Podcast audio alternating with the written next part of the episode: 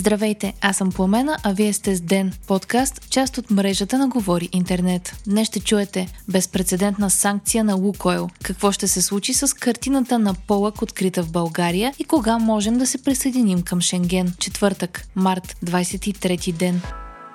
Комисията за защита на конкуренцията е наложила санкция от близо 70 милиона лева на Лукойл. Това каза председателят и Юлия Ненкова пред BTV. Санкцията е безпредседентна за историята на КЗК и е заради господстващо положение. Според комисията, дружеството е прилагало ценова преса спрямо конкурентите си. Това е ставало чрез постепенно изменение на ценовите условия при продажба на едро и премахване на отстъпките за закупено количество. Така конкуренцията на пазара на горива може да се ограничи или наруши и това да засегне интересите на потребителите.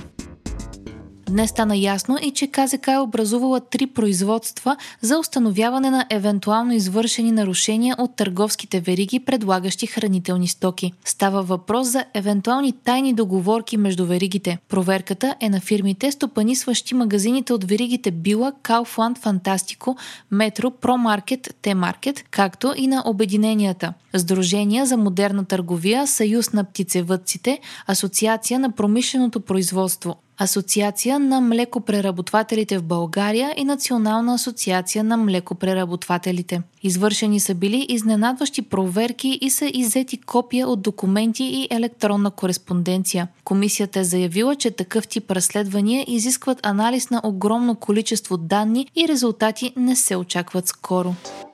Има сериозен шанс картината на Джаксън Полък, открита при акция на МВР, да стане собственост на България. Това каза пред BTV министърът на вътрешните работи Иван Демерджиев. До този момент никой не е заявил претенции за собственост върху творбата. Няма сигнал и да е открадната. Има данни обаче, според които тя е била част от колекцията на бившият румънски лидер Николая Чаушеско. Картината дълги години е била в Гърция, а властите смятат, че гърците са наели българин да намери купувач на платното, той обаче е решил да го задържи за себе си. Според анализите, направени за сега, най-вероятно картината е оригинална полък. Извършен е флуоресцентен анализ, който че използваните пигменти са сходни с тези, които Полък е използвал в други свои произведения. Българската комисия препоръчва да се направи и анализ на свързвателя на боите, като за него ще е необходимо да се вземе проба. Страната ни ще потърси и международна правна помощ. Според министър Демерджиев, картината може да е дори по-скъпа, отколкото се предполагаше в началото, тъй като на гърба й има посвещение на актрисата Лоран Бакол. Министърът е казал, че последната творба на Полък е продадена за 100 милиона евро и не очаква тази да е по-ефтина.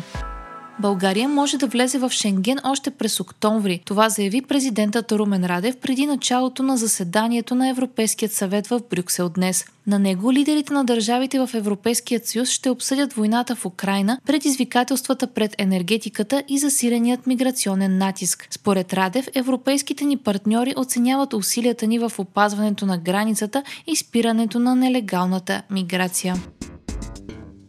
България не се е отказала да изпрати на Европейската комисия плановете си за справедлив преход за областите Стара Загора, Кюстендил и Перник. Това е заявил вице-премьерът Атанас Пеканов за Свободна Европа. Плановете са задължително условие, за да може държавата ни да получи европейските средства за най-зависимите от въглишната индустрия области у нас. Припомняме, че във вторник еврокомисарят по регионално развитие Елиза Ферейра е казала, че българското правителство е информирало комисията, че България няма да има интерес да започне изпълнението на плановете си за справедлив преход и през настоящата година. Пеканов обаче твърди, че кабинетът не е информирал комисията за подобно свое намерение и че правителството не се е отказал да изпрати териториалните планове за справедлив преход до края на настоящата година. Страната ни загуби средствата предвидени за 2022 година, тъй като не предаде плановете за справедлив преход миналата година.